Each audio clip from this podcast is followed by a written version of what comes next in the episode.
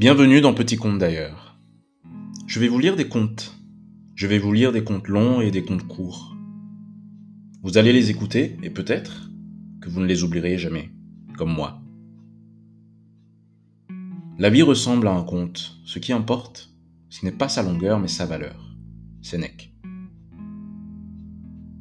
Si vous aimez Petit Conte d'ailleurs, faites-le découvrir à vos proches, partagez et surtout, faites-le savoir. Bienvenue dans Petit Conte d'ailleurs. Écoutez.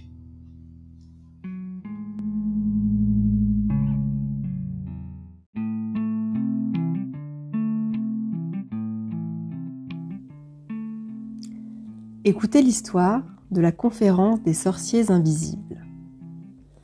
Il y a longtemps, très longtemps, deux amis, Yoro et Diebane, entreprirent un voyage en quête de fortune ils préparèrent un sac avec leurs provisions de galettes de mille. En chemin, ils rencontrèrent un homme qui leur demanda un peu de nourriture. Yoro s'apprêtait à lui offrir une galette, mais Diébané refusa. Je prends ma part et je m'en vais car, si je continue la route avec toi, nous n'aurons bientôt plus rien à manger. Joignant l'acte à la parole, Diébané prit une partie de la nourriture et disparut. Yoro, choqué par l'attitude de celui qu'il considérait comme un ami, offrit quelques galettes à l'homme. Ce dernier le remercia et lui indiqua un chemin qui longeait le fleuve. C'était la piste que les ancêtres utilisaient pour atteindre rapidement la première ville. Yoro marcha longtemps au bord de l'eau. À la tombée de la nuit, il décida de dormir au pied d'un fromager. Dans son sommeil, il entendit en rêve trois sorciers qui échangeaient des idées. L'un d'eux lança la discussion. L'homme est vraiment étonnant. Il n'oublie pas son passé, mais il ne sait rien de son destin, ni de son futur. Le deuxième déclara Quant à nous, sorciers, nous connaissons l'avenir, mais nous ignorons notre passé.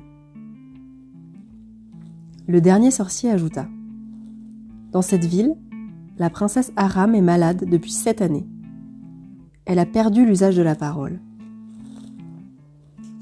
Le roi a dépensé beaucoup d'or, mais nul ne peut la guérir. Il suffit pourtant de cueillir les feuilles du baobab sacré, situé au centre de la ville, et d'en faire une infusion. Dès la première gorgée, la princesse sera sur pied. Le premier sorcier reprit la parole. La sécheresse qui sévit dans leur pays pourrait être enrayée il suffirait de creuser à l'entrée de la ville, entre les deux capoquiers, pour avoir de l'eau en abondance. Le deuxième continua. Le sous-sol de leur pays recèle de richesses inestimables. Il y a longtemps, très longtemps, leurs ancêtres avaient enfoui des milliers de jarres remplies d'or et d'argent sous les manguiers. Malheureusement, une épidémie a décimé tous les vieillards. Aucun témoin de cette histoire n'a survécu. La conférence terminée, les sorciers invisibles s'envolèrent. Yoro avait tout entendu. Le lendemain, il partit en direction du palais royal, après avoir fait un détour par le centre de la ville pour cueillir des feuilles de baobab. Yoro demanda à rencontrer le roi, qui le reçut en présence de la reine. Majesté, je peux sauver la princesse. Je vous prie de me laisser seul avec elle. Le roi lui promit. Si vous arrivez à redonner de l'espoir à ma fille, vous aurez une forte récompense.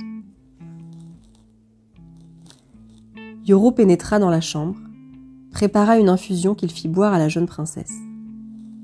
Instantanément, Aram retrouva la parole. Elle parlait et chantait de nouveau. Le roi et la reine pleurèrent de joie ils organisèrent des festivités dans tout le royaume. Yoro fut gracieusement gratifié. Il devint le principal conseiller du roi. Quelques semaines plus tard, Yoro conseilla au roi de creuser entre les deux capoquiers. Une source d'eau jaillit. Le peuple fut comblé. Les gens n'auraient plus à marcher des kilomètres pour se procurer de l'eau potable. La nouvelle fit le tour du pays. Yoro était considéré comme un savant, un sage, un génie. Sa popularité grandissait de jour en jour. Quelques mois passèrent. Yoro épousa Aram. Ce jour-là, Yoro révéla au roi l'emplacement des jarres. Tous les canaris furent retrouvés intacts. Un jour, Diébané vint voir Yoro, qui le reçut bien. Il lui demanda comment il avait acquis tout ce savoir. Yoro lui expliqua le fromager et lui conseilla d'y passer la nuit. Le soir, Diébané se rendit au pied de l'arbre et fit semblant de dormir. Les trois sorciers vinrent se poser sur les branches. Le premier exprima son inquiétude. Nous sommes espionnés. Nos informations ont été divulguées au roi. Aussitôt, les deux autres se mirent à renifler. Immédiatement, ils descendirent du fromager et saisirent Diébané qu'ils emportèrent avec eux. Nul ne l'a jamais revu. L'oiseau des contes m'a soufflé que Yoro devint roi à la mort du souverain. L'histoire est finie. Le conteur repart dans d'autres régions pour émerveiller les cœurs et les oreilles.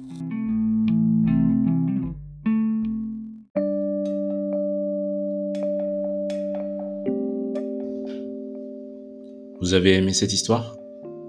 Partagez-la, réécoutez-la, racontez-la. Mais surtout, ne l'oubliez pas.